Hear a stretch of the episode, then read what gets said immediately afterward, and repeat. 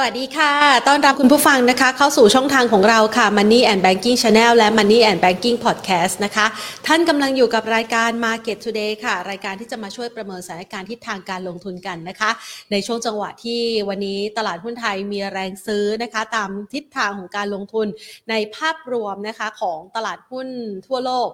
ดาวโจนส์ฟิวเจอร์หรือแม้กระทั่งดาวโจนส์เองเนี่ยนะคะ เมื่อวานที่ผ่านมามีภาพของการขยับปรับตัวเพิ่มขึ้นนะคะ หลังจากที่เริ่มกลับมามีแรงซื้อประเมินหาหุ้นนะคะที่มีราคาน่าสนใจ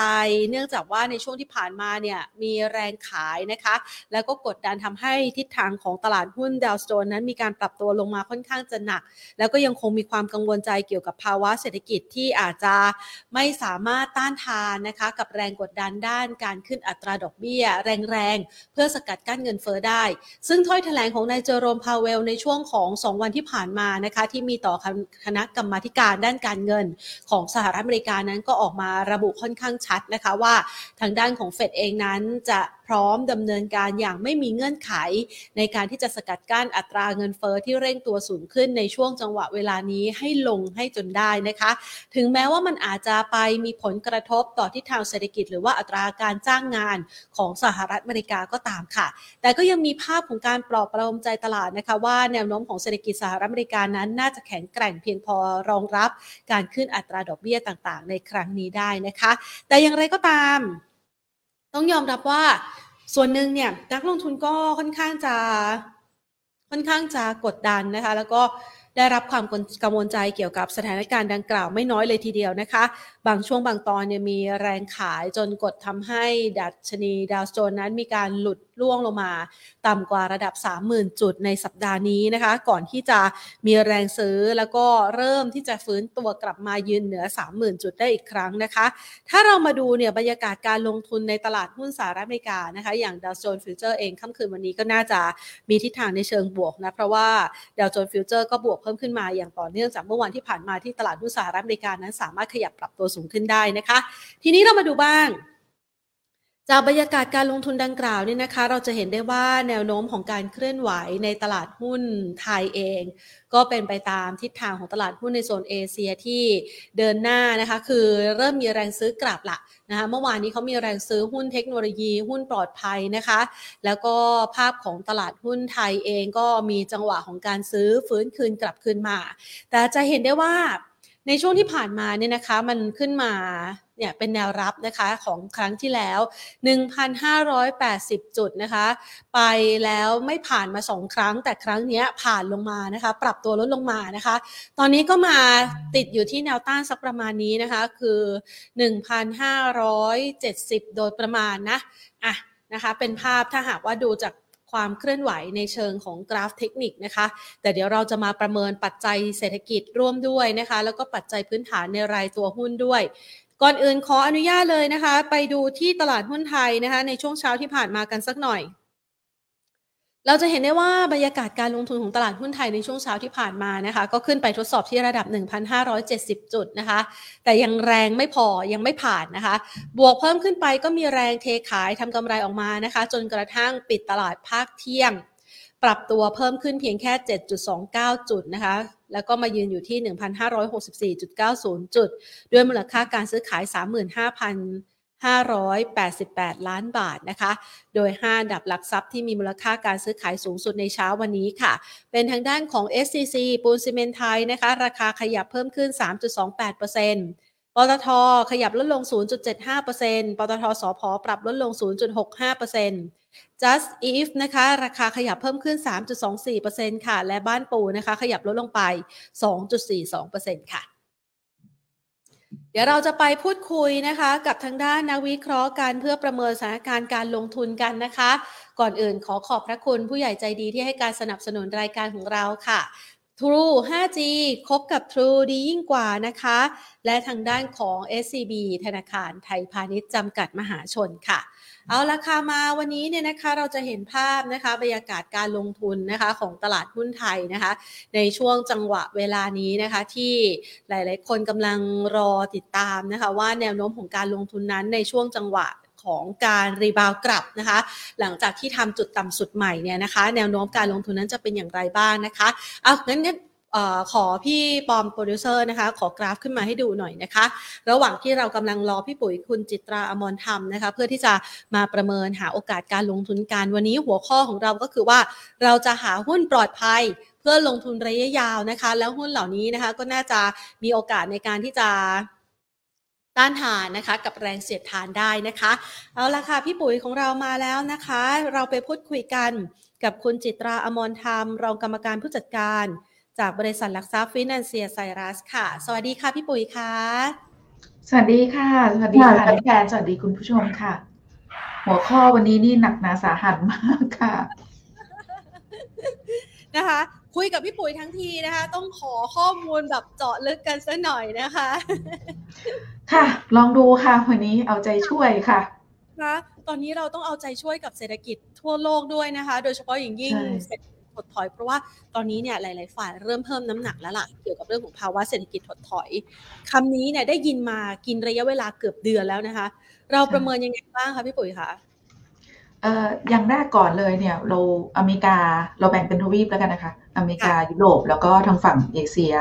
ในส่วนของอเมริกาเนี่ยวันนี้ตัวเลขมันชัดมาก ๆ เลยค่ะ จนแม้กระทั่งกับ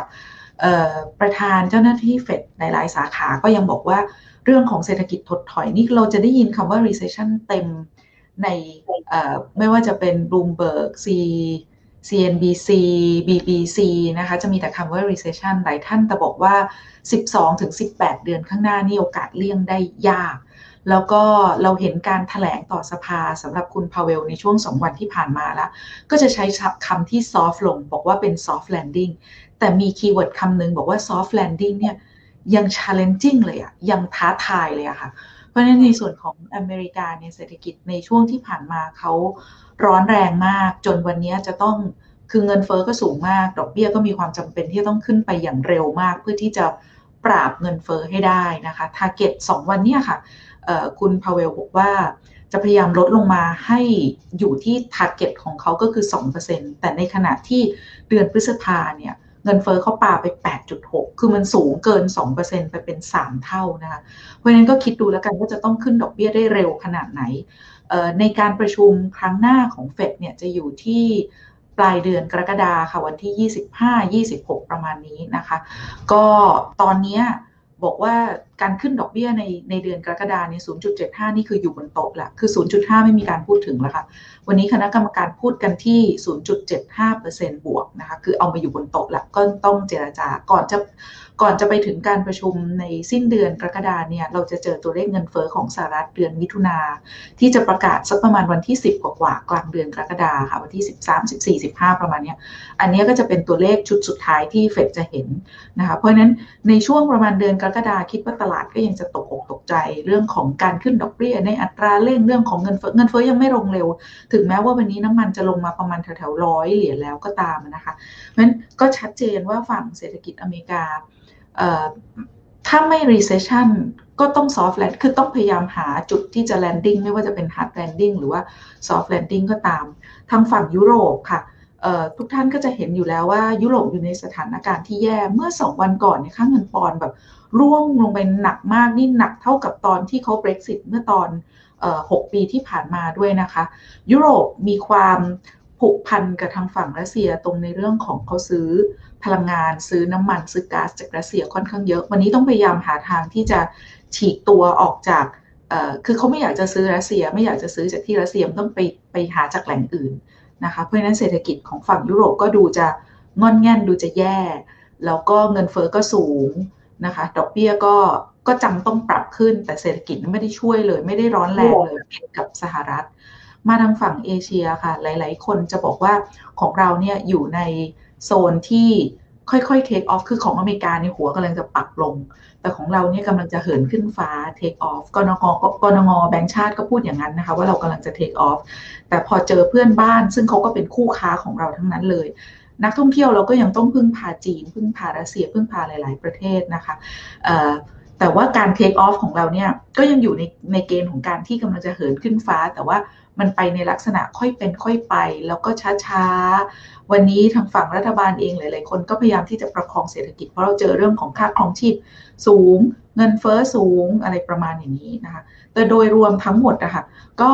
คิดว่าน่าจะเจอกับตัวเลขที่พีคที่สุดของเงินเฟ้อเอาประมาณสักไตรมาสสามและไตรมาสสี่น่าจะหย่อนหย่อนลงมานะคะ ก็เลยคิดว่า ในแง่ของการลงทุนเองอะคะ่ะในช่วงไตรมาสสามเนี่ยก็คือกำลังจะเข้าไตรมาสสามแล้ว ยังจะอยู่ในโซนที่ถ้าเซ็นดีเด็กเนี่ยเรามองทรงๆ ลงๆ น่าจะมีจุดได้ต่ำกว่านี้ให้ได้ซื้อ อยู่ประมาณช่วงไตรมาสสามไตรมาสสามน่าจะเป็นจุดที่เงินเฟ้อพีคที่สุดอัตราดอกเบี้ยก็พีคที่สุด ความกลัวของคนก็น่าจะถึงขีดสุดนะคะ ก็เลยคิดว่าจังหวะสุดๆแย่สุด ๆ อย่างเงี้ยเออมันก็เป็นจังหวะในการลงทุนด้วยเหมือนกันนะในช่วงไตรมาสสามก็หาจังหวะซื้อค่ะแต่ว่าคงน่าจะยังไม่ใช่ช่วงนี้ ข่าวดีก็คือว่าไตรมาสสามเนี่ยนะคะ เหลือระยะเวลาอีกไม่นานแล้วนะคะ เราก็จะเข้าสู่ไตรมาสที่สามกันแล้วนะคะ อาจจะใช้จังหวะรอคอยไม่นานที่ตลาดหุ้นไทยจะอยู่ในช่วงของแรงขายหรือว่ากดลงไปให้เกิดจุดกับสุดครั้งใหม่นะคะ ในขณะเดียวกันค่ะพี่ตุ๋ยค่ะ ในจังหวะแบบนี้นะคะ ฟังดูเหมือนกับว่าไทยจะมีข่าวดีก็คืออยู่ในช่วงของการเทคออฟแต่ว่าถ้าหากว่าจังหวะที่เรากำลังเทคออฟเนี่ยมันเราก็ต้องใช้พลังงานมากพอสมควรเหมือนกันนะคะ ที่จะสามารถวิ่งขึ้นไปได้เร็วแล้วก็แรง แต่ว่าภาวะแบบนี้นี่ไทยจะไม่โดนผลกระทบเลยเลยค่ะโดนค่ะ ยากนะคะที่จะไม่โดน เพราะว่าสหรัฐ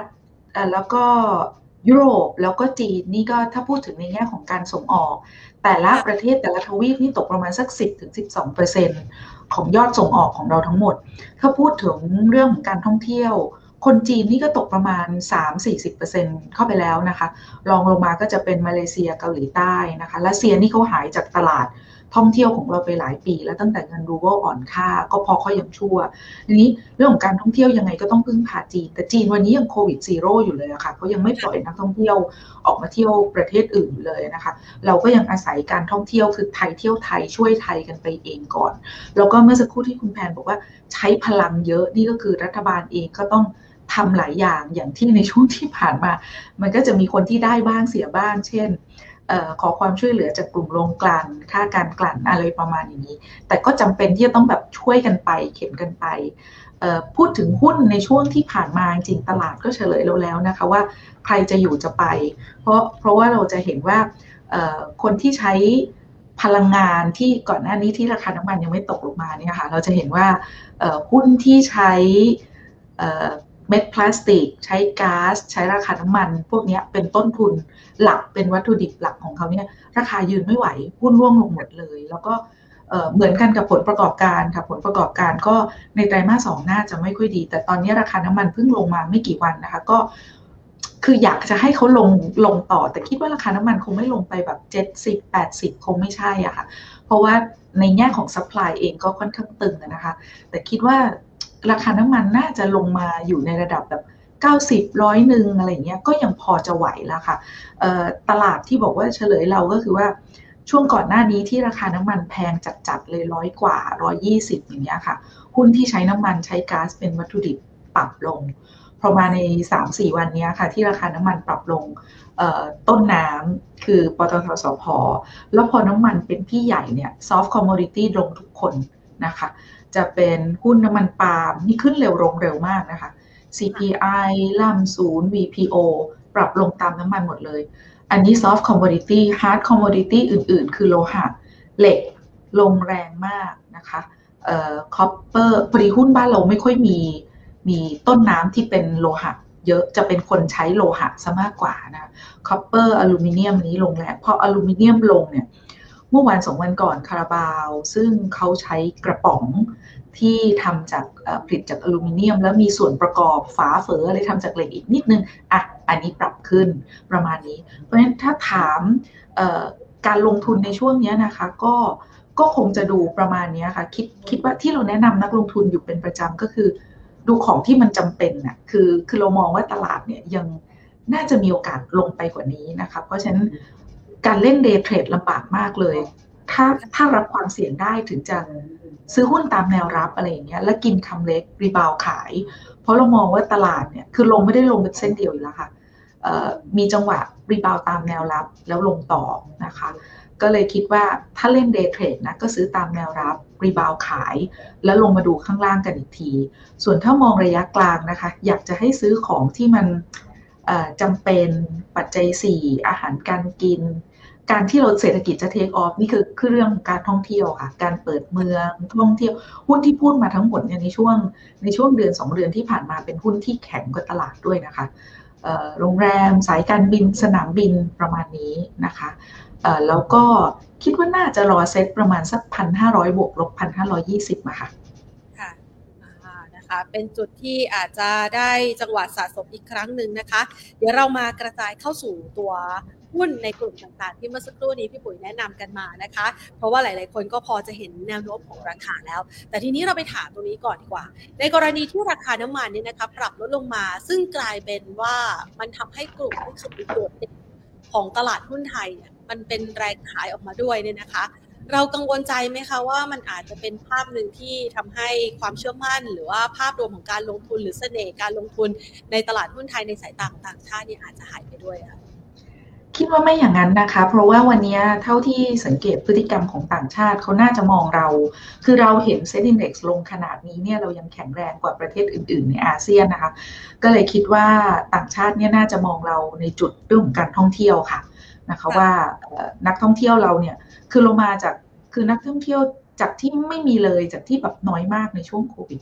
แล้วเรากำลังจะค่อยๆเปิดรับนักท่องเที่ยวมากขึ้นนะคะ จะเห็นว่าตั้งแต่ต้นปี จนถึงณวันนี้ต่างชาติซื้อหุ้นไทยมาตลอดเดือนหนึ่งถึงเดือนห้าเพิ่งจะมาขายเอาในช่วงเดือนมิถุนาขายนี่ก็คือเป็นภาพของตลาดโลกอะค่ะที่ขายเพื่อคือเขาขายทุกสินทรัพย์เอางี้ดีกว่าขายทุกสินทรัพย์เสี่ยงไม่ได้ขายแค่หุ้นไทย แล้วก็ถือเงินดอลลาร์เพราะว่าภาพความเสี่ยงในตลาดโลกมันเยอะขึ้นนะคะเพราะฉะนั้นก็ขายสินทรัพย์เสี่ยงหมดแล้วก็ถือเงินสด แล้วก็ถือค่าเงินดอลลาร์เพื่อที่จะรอในการ allocate asset เม็ดเงินใหม่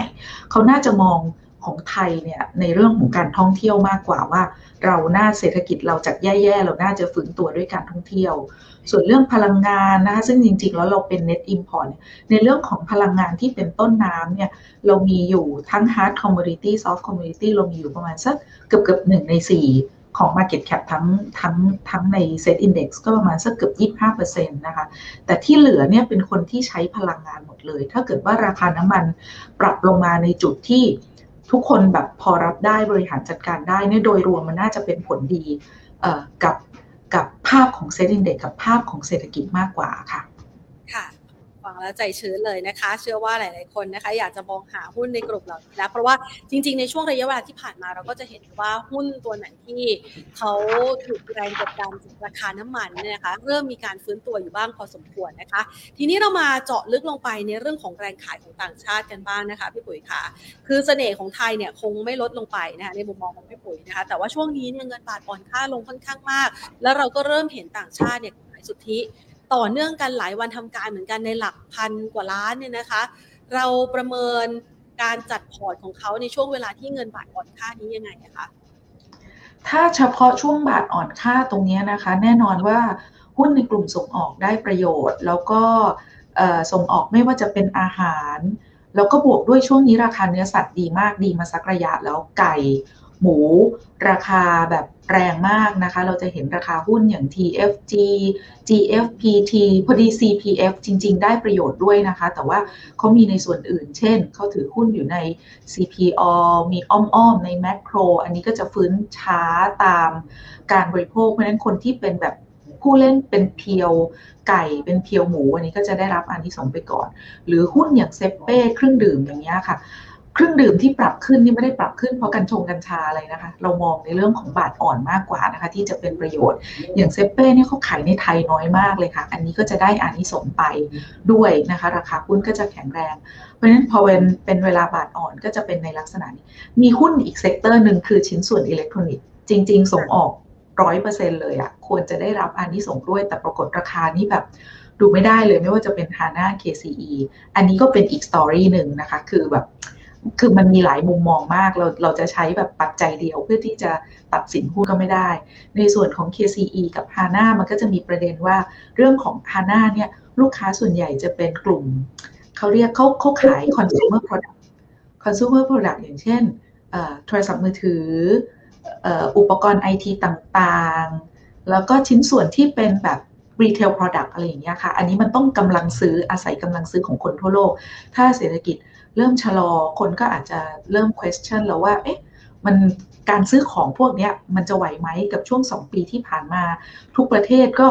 work from home กันทั้งนั้นแหละ พอมาปีนี้เปิดเมืองแล้ว เราจะซื้อสินค้ากันแบบแบบกระหน่ำกันขนาดนั้นไหมอย่างเงี้ยนะคะ หรือว่า KCE เองเป็นชิ้นส่วนยานยนต์ซะเป็นส่วนใหญ่ รถยนต์ก็เป็นสินค้าฟุ่มเฟือย ก็ไม่แน่ว่าจะยังขายได้ดี และช่วงนี้ก็มี semiconductor ที่ขาดแคลนอยู่หลังจากที่ยูเครนประสบปัญหาจีนมีการล็อกดาวน์นะเพราะฉะนั้นการขายรถยนต์อาจจะไม่ได้ดีมากเหมือนกับในอดีตที่ผ่านมา อันนี้ก็เป็นเหตุผลเฉพาะตัวของของ HANA กับ KCE ก็เลยไม่ได้ได้ผลประโยชน์จากในเรื่องของบาทอ่อน มีสหมิตรถังแก๊สนะคะที่ ผลิตถังแก๊ส แล้วก็ขายออกไปส่งออก 97%รายรับก็จะเป็นรายรับเป็นเงินดอลลาร์ด้วย แล้วก็เป็น local currency ของประเทศต่างๆ ที่เขาไปขายแต่ส่วนใหญ่จะเป็นดอลลาร์อันนี้ได้อานิสงส์เยอะจากบาทอ่อนนะคะMega นะคะ Mega We Care อันนี้เป็นสินค้าจำเป็นอยู่แล้วเป็นยาวิตามิน แล้วก็ขายอยู่ในหลาย ๆ ประเทศ ทุกทวีปทั่วโลกเลยค่ะร้อยกว่าประเทศ ค่าเงินที่ได้รับก็เป็น US ดอลลาร์ถึงขายเป็น local currency เช่น รายรับเป็นจ๊าดบ้างเป็นอะไรบ้าง แต่ส่วนใหญ่ก็เป็นดอลลาร์แล้วก็ได้ประโยชน์จากค่าเงินดอลลาร์ถ้าจะจัดพอร์ตจากเรื่องของค่าเงินก็จะเป็นประมาณนี้แต่ ก็ไม่อยากจะให้เพลินเพราะไม่คิดว่าบาทเนี่ยจะอ่อนไปจนโอ้โหสามสิบแปดสี่สิบเพราะว่าเราลองย้อนกลับไปดูนะคะ ในช่วงที่แย่ที่สุดช่วงโควิดเมื่อไม่นานมานี้ค่ะหรือวิกฤตก่อนหน้านู้นเนี่ยสังเกตว่าบาทจะชนชนประมาณ 35-36 แล้วลงแล้วแข็งแล้วแข็งกว่านั้น ก็เลยคิดว่าไม่น่าจะเห็นบาทเนี่ยทะลุเกิน 36 คือคิดว่าแบงค์ชาติไม่น่าจะยอม เดาอันนี้เดานะคะว่า36 น่าจะต้องมีการแทรกแซงไม่น่าจะให้ไปไกลกว่านั้น อันนี้เป็นมือมองที่เป็นมือที่มองไม่เห็นแล้วไม่ทราบว่าจะเกิดจริงไหมนะ แต่อีกอันหนึ่งก็คือว่าถ้าเศรษฐกิจดีขึ้นค่าเงินจะแข็ง เศรษฐกิจแย่ค่าเงินเสื่อมค่าค่าเงินอ่อน เพราะนั้นถ้าเราเชื่อว่าเศรษฐกิจในครึ่งปีหลังเราจะค่อย ๆ ฟื้น ด้วยนักท่องเที่ยวจะเริ่มกลับมาการใช้จ่ายการบริโภค ในอะไรที่มันเกี่ยวข้องกับการท่องเที่ยวจะค่อย ๆ ดีขึ้นนะคะในเมื่อเศรษฐกิจจะดีขึ้น งบประมาณดุลบัญชีเดินสะพัดที่จะขาดดุลน้อยลง ค่าเงินบาทโดยธรรมชาติโดยพื้นฐานจะต้องแข็งขึ้นค่ะเพราะฉะนั้นก็เลยคิดว่าในช่วงครึ่งปีหลังบาทไม่ควรจะอ่อนไปเรื่อยเรื่อยเจ้ยแจ้วอย่างนี้ค่ะ ดุลบัญชีเดินสะพัดที่ขาดดุลลดลง น่าจะทำให้บาทได้มีจังหวะแข็งค่ากว่านี้ค่ะ เพราะนั้นพอแข็งค่ากว่านี้ใช่พอแข็งค่ากว่านี้เนี่ยก็เป็นอีกอีกที่หนึ่งที่เป็น destination อีกที่หนึ่งที่ flow ของต่างชาติก็มีโอกาสเข้ามาก็ได้ค่ะ คะ คือจังหวะช่วงนี้เนี่ยในตลาดเขากำลังตีความว่าตกลงแล้วธนาคารแห่งประเทศไทยจะเอายังไงกับอัตราดอกเบี้ยนโยบายของบ้านเรานะคะ ซึ่งก็ยังไม่ส่งสัญญาณชัดใช่ไหมคะพี่ปุ๋ยว่าสรุปแล้วเนี่ยเขาจะตัดสินใจยังไงเกี่ยวกับแนวโน้มของดอกเบี้ยของไทยอะค่ะเรื่องค่างเงินนี้ยากมากเลยค่ะ คิดว่าคงไม่ออกมาส่งสัญญาณ หรือว่าถ้าจะส่งสัญญาณก็อาจจะมาด้วยคำพูด ว่าตรงนี้นะไม่สบายใจเท่าที่เห็นนะคะ ตรงนี้นะไม่ค่อยสบายใจนะอะไรอย่างเงี้ย แต่จะบอกว่าจะแทรกแซงแล้วนะ หรือจะชี้แจง หรือจะแบบอะไรออกมาชัดๆ ว่าฉันจะทำอย่างนี้ทำไม่ได้ค่ะ เพราะว่า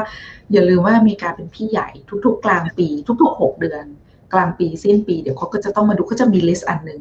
ว่าประเทศไหนมีการแทรกแซงค่าเงิน เดี๋ยวเขาจะลงโทษประเทศนั้น ฉันจะไม่ค้าขายด้วย เพราะนั้นไม่มีใครออกมาพูดกันตรงๆจงๆ ว่าเดี๋ยวจะแทรกแซงอันนี้ไม่ได้ค่ะ ค่ะ แล้วเราคาดการเกี่ยวกับแนวโน้มของอัตราดอกเบี้ยของไทยยังไงคะสิงหาคมนี้ประชุมขึ้นแน่ไหมคะโอ้ไม่น่าจะรอดนะคะน้องแพนเพราะว่าครั้งที่แล้วเนี่ยเสียงแตกและแตกมากนะสามในสี่สี่ในสามคืออีกเสียงเดียวเนี่ยขึ้นแน่นอน เพราะฉะนั้นก็เลยคิดว่าการประชุมครั้งหน้าเดือนสิงหาไม่น่ารอดน่าจะขึ้นแล้วก็จริง ๆ ไม่ได้ต้องรอกรงงนะคะ พอมีการประชุมครั้งที่ผ่านมาปุ๊บเดือนพฤษภาดอกเบี้ยระยะสั้นในบ้านเราอะค่ะ หนึ่งเดือน ดอกเบี้ยหนึ่งเดือนสามเดือนหกเดือนเนี่ยปรับขึ้นไปหมดแล้ว ตอนนี้ถ้าจะสังเกตนักลงทุนที่ลงทุนทั้งหุ้นทั้งหุ้นกู้ก็จะเห็นว่า ตอนนี้มีหุ้นกู้ออกมาขายเยอะมาก ทุกคนพยายามที่จะล็อกเรทยาวขึ้นนะคะ มันก็เลยเชื่อว่าในเดือนสิงหาไม่น่ารอดน่าจะขยับขึ้นสัก 0.25 แล้วก็ในช่วงระหว่างตรงนี้ค่ะ หลาย ๆ ประเทศเขาก็ขึ้นล่วงหน้าไปแล้วนะคะ เมื่อ วันสองวันก่อนก็จะมีธนาคารกลางฟิลิปปินส์นะคะ มีเกาหลีใต้มีหลายคนก็ทนกับเงินเฟอ้อไม่ไหวเหมือนกันก็ขึ้นล่วงหน้าไป เพราะฉะนั้นการขยับขึ้นดอกเบี้ยของเราก็จะเป็นอีกจุดนิดนึง ที่จะทำให้บาทเนี่ยมันไม่ได้อ่อนมากไปกว่านี้อีกเยอะอะค่ะค่ะก็เป็นสิ่งหนึ่งที่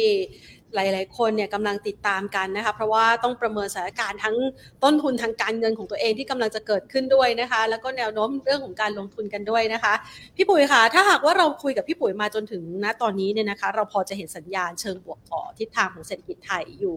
หลายปัจจัยเลยทีเดียว แต่ว่ามันก็จะมีปัจจัยที่เป็นปัจจัยชั่วคราว อย่างกรณีของเงินบาทที่อ่อนค่านะคะ หรือว่าปัจจัยที่เรากำลังรอคอยการฟื้นตัว แล้วก็เห็นเป็นลำดับขั้นตอนมากยิ่งขึ้นนั่นก็คือเรื่องของการท่องเที่ยวมันยังมีปัจจัยอื่น ๆ ที่เข้ามาสนับสนุนเพิ่มเติมนอกเหนือจากนี้อีกไหมคะก็จะมีเรื่องถ้าดอกเบี้ยขาขึ้นเนี่ยมันเป็นต้นทุนทางการเงินของหลาย ๆ ธุรกิจ แต่ว่าสำหรับแบงก์กลุ่มประกัน อันนี้ก็จะได้อานิสงส์จากการที่ดอกเบี้ยขาขึ้น แล้วก็ถ้าพูดถึงกลุ่มแบงก์นะคะคนที่มีใน loan portfolio ของเขาเนี่ยเป็นเงินที่เรียกว่าเป็น float rate อะค่ะ มากที่สุดก็จะมี 2 แบงก์ก็คือแบงก์กรุงเทพกับแบงก์กรุงไทย เพราะนั้นก็จะเป็น 2 แบงก์ที่จะได้อานิสงส์ไปก่อน ในกลุ่มประกันเนี่ยนะคะ อันนี้ตรงไปตรงมา เพราะว่าถ้าดอกเบี้ยขึ้นbond yield ขึ้นนะคะเขาก็จะมีผลตอบแทนจากการลงทุนที่เยอะขึ้นกำไรก็จะดีขึ้นก็จะเป็น2 sector ซึ่ง sector แบงก์ก็เป็น sector ใหญ่พอๆกับพลังงาน ถ้าเรามองว่าราคาน้ำมันเนี่ยแล้วก็โดยเฉพาะอย่างยิ่งตัวสอพอหรือว่าราคาน้ำมันที่เป็นต้นน้ำเนี่ยปรับลงเนี่ยนะคะน่าจะมีแบงค์ช่วยยันไม่ให้ตัวเซตอินดี x เนี่ยลงไปแบบโอ้พันสี่พันสามพันสองอะไรอย่างเงี้ยนะคะ น่าจะมีแบงค์เป็นตัวช่วยดัน แล้วก็เรื่องของการบริโภคถ้าท่องเที่ยวมา การบริโภคก็จะมาตามนั้นค่ะนะคะ แล้วก็เรื่องของ พวกเมกะโปรเจกต์ของภาครัฐนะคะ มีการขายซองรถไฟฟ้าสีส้มไปแล้ว จริง ๆ ชมพูเนี่ยทงชมพูเหลืองได้ยินว่าเลื่อนนะคะ แต่ก็แต่ก็ก็ไม่อยากจะให้เลื่อนไปไกล ตอนแรกว่าคิดว่าน่าจะอยู่ประมาณไตรมาสสามไม่ได้ยินว่าเลื่อนอีกแล้วนะคะ ก็ก็อยากจะให้พวกเมกะโปรเจกต์อะไรอย่างเงี้ยค่ะ มาตามนัด ถ้าเป็นแบบนั้นจริง ๆ อันนี้ก็จะช่วยเรื่องของการลงทุนได้ดีมากนะคะ วันนี้ก็คงจะมองเรื่องของการท่องเที่ยว การบริโภคที่เป็นปัจจัยสี่ไปก่อนนะคะ เพราะว่าคนคงยังไม่มีกำลังไปใช้ของที่ฟุ่มเฟือยอันนั้นเดี๋ยวถ้าเศรษฐกิจแข็งแรงเดี๋ยวของฟุ่มเฟือยตามมาเอง แล้วก็อีกอันหนึ่งที่เป็นเรื่องอะไรที่เกี่ยวข้องกับการลงทุน mega project ของภาครัฐ วันนี้เริ่มมีการผ่อนคลายไปเรื่อยๆ เดี๋ยวอีกสักระยะก็จะถอดแมสนะคะ ก่อนหน้านี้มีการเคลื่อนย้ายแรงงานได้ ได้โดยที่ไม่ได้มีข้อจำกัดเยอะ เพราะนั้นกลุ่ม contractor อันนี้ก็ก็สามารถเคลื่อนย้ายบุคลากรต่างๆ ได้ค่อนข้างดี การหาแรงงานจากประเทศเพื่อนบ้าน แล้วก็เข้ามาอยู่ในไทย พอมีให้เห็นได้บ้างนะคะก่อนหน้าที่ที่มีความก่อนหน้านี้ที่มีความกังวลว่ากลุ่มคอนแทคเตอร์เนี่ยแรงงานไม่พอแรงงานไม่พอวันนี้ค่อย ๆ ดีขึ้นนะคะ นี่เห็นหลายสัญญาณเลยนะคะ จากกลุ่มที่อาจจะได้รับผลกระทบก่อนหน้านี้นะคะ พอเปิดประเทศ เปิดเมือง แรงงานกลับคืนมา การก่อสร้างก็จะเริ่มขับเคลื่อนไปนะคะ เรื่องของการท่องเที่ยวก็จะเข้ามาขับดันทำให้เราเนี่ยหรือว่าประชาชนคนไทยมีเงินในมือมากยิ่งขึ้นนะคะ ทีนี้เรามาจัดพอร์ตกันดีกว่าค่ะพี่ปุ๋ยคะฟังแบบนี้แล้วรู้สึกฮึกเหิมอย่าเพิ่งอย่าเพิ่งค่ะ รอจังหวะไตรมาสสามเนี่ยนะคะ จังหวะผลีผลามของตลาดหุ้นไทยที่อาจจะกระโจนลงไปเนี่ยเป็นจังหวะของนักลงทุนนะคะ ได้จัดพอร์ตกันอีกครั้งนะคะ ขอคำแนะนำจากพี่ปุ๋ยเลยนะคะ เพราะว่าหุ้นปลอดภัยในวันนี้เนี่ยที่พี่ปุ๋ยจะมาแนะนำให้เราจัดพอร์ตแล้วก็ใช้จังหวะของการผันผวนของดัชนีเนี่ยในการที่จะเข้าไปจัดพอร์ตอีกรอบหนึ่งพี่ปุ๋ยจะแนะนำให้กับนักลงทุนยังไงได้บ้างค่ะ ค่ะ อย่าเพิ่งเขิมวันนี้นะคะ เอาเป็นรอนะคะ รอสักประมาณ เชื่อว่าน่าจะมีการเอาจริง ๆ เนี่ย ช่วงกำลังจะทำคาดการผลประกอบการของนักวิเคราะห์ก็น่าสักสักประมาณเดือนกรกฎาเนี่ยเดือนเจ็ดน่าจะเริ่มเห็นการปรับลดประมาณการลง ปรับลดประมาณการทั้งปีลงเพ ราะฉะนั้นพอปรับหุ้นต่างๆ ลงเนี่ยก็ต้องปรับเป้าของตัว SET target ลงตามมานะคะ เพราะฉะนั้นเนี่ยค่อยไปฮึกเหิมตอนที่นักวิเคราะห์เขาปรับลงลงลงลงตอนนั้น แล้วก็ข่าวร้ายมันออกมาเยอะๆ ค่อยหาจังหวะซื้อตอนนั้น ทีนี้จังหวะตอนนั้นเนี่ยซื้ออะไรยังมองกลุ่มแบงค์นะคะไม่ได้เป็นการลงทุนแบบระยะสั้นนะลงทุนระยะกลางออกไปหน่อย กลุ่มแบงค์ก็จะได้ประโยชน์จากการเปิดเมืองด้วยเหมือนกันนะคะแบงค์ใหญ่ ๆ ไม่ค่อยมีปัญหาเรื่อง NPL แล้วค่ะถึงแม้ว่าสิ้นเดือนมิถุนาเนี่ย มาตรการช่วยเหลือของแบงก์ชาติจะหมดลง แต่ว่าลูกหนี้ที่อยู่ในเกณฑ์ของการต้องรับความช่วยเหลือของแบงก์แต่ละ แต่ละ port ของแบงก์เนี่ยต่ำประมาณสักสิบเปอร์เซ็นต์บวกลบส่วนใหญ่ต่ำกว่าสิบเปอร์เซ็นต์คือไม่มีอะไรน่าเป็นห่วงและการตั้งสำรองเเยอะมากนะคะ เพราะฉะนั้นแนะนำแบงก์ใหญ่นะคะ ไม่ใช่แบงก์ที่เป็นแบบ ทิสโก้ KKP เขาจะยังไม่ได้ประโยชน์จากเรื่องดอกเบี้ยขาขึ้นเต็มที่นะคะ KKP จะมีเรื่องของตลาดทุนเข้ามาเกี่ยว เพราะว่ามีธุรกิจ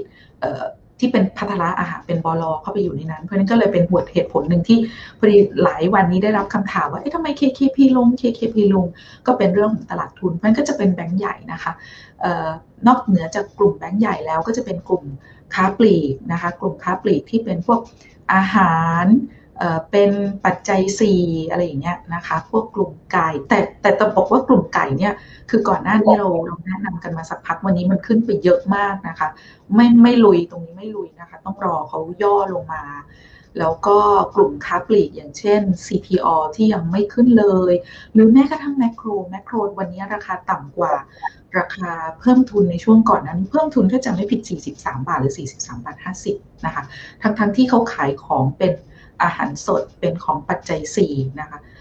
การฟื้นตัวเหมือนกัน แต่ฟื้นช้าทั้งแมคโคร และทั้งโลตัส มันก็เลยทำให้ราคาหุ้นค่อนข้างอืดแต่ก็แต่ซื้อตรงนี้ไม่น่าผิดอะคือมันต่ำมากแล้วนะคะก็จะเป็นค้าปลีกประมาณนี้นะคะ แล้วก็กลุ่มโรงแรมเป็นอีกกลุ่มหนึ่งที่เมื่อสักครู่พูดไปน่าสนใจ แต่ว่าโรงแรมก็คือขึ้นมาก่อนหน้านี้แล้ว เพราะฉะนั้นถ้าจะให้แนะนำวันนี้ก็จะแนะนำโรงแรมที่เขามี valuation ที่ต่ำ P/book ต่ำ คือ SHR เป็นต้นนะคะกลุ่มโรงแรม ส่วนกลุ่มมีแบงก์มีค้าปลีก มีโรงแรม อาหารการกิน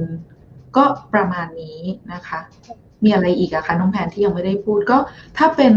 อ๋อแล้วก็กลับข้างดีกว่า คือคือพูดแต่บวกพูดกลับข้างก็คือว่าอย่างเมื่อสักครู่ที่ที่คุณแพนบอกว่าวันนี้อะไรอะไรที่มัน อะไรอะไรที่มันเคยแย่เนี่ยมันกลับมา เพราะฉะนั้นอะไรก็ตามที่มันเคยดีเนี่ยค่ะในช่วง 2 ปีที่ผ่านมายกตัวอย่างเช่น กลุ่มที่ขายสินค้าไอทีต่างๆ วันนี้เราจะเห็นราคาหุ้นเนี่ยปรับลงเยอะมากเลยคนถามว่าเหตุผลคืออะไรก็ ง่าย ๆ เลยค่ะว่า ในช่วง 2 ปีที่ผ่านมาเขาขายสินค้าไอทีได้ได้เยอะแยะมากในช่วงที่เรา work from home กัน แล้วพอตอนนี้เรากลับมาทำงานที่ออฟฟิศกันบ้างเนี่ย โอกาสที่เราจะกลับไปซื้อสินค้าเหล่านั้นเนี่ย มันไม่ได้ต้องมีความจำเป็นมากขนาดนั้น ในขณะที่หลายคนมีมีหน้าร้านต้องเปิดหน้าร้านต้องกลับมาจ่ายค่าเช่าร้าน ค่าเช่าห้าง เริ่มเริ่มจะเต็มที่นะคะเพราะนั้นหุ้นอย่างเช่น Com7 IT City SPVI อะไรอย่างเงี้ยเริ่มเริ่มที่จะคือคือปรับลงมาก่อนหน้านี้ละเพราะนั้นเราก็เลยจะมองเป็นจังหวะที่ยังไม่น่าเข้าพอดีมันเป็น low season ด้วยช่วงครึ่งปีแรก จะกลับเข้าสู่ high season อีกทีก็คือ ประมาณสักช่วงที่สินค้า Apple จะออกมาขายใหม่ ก็คือประมาณปลายปลายปลายปลายไตรมาสสามค่อยกลับมาดูหุ้นเหล่านี้อีกที อันนี้ก็เป็นหุ้นที่ได้อานิสงส์ในช่วง 2 ปีก่อน โรงพยาบาลนะคะเป็นกลุ่มที่ได้อานิสงส์เยอะมากในช่วง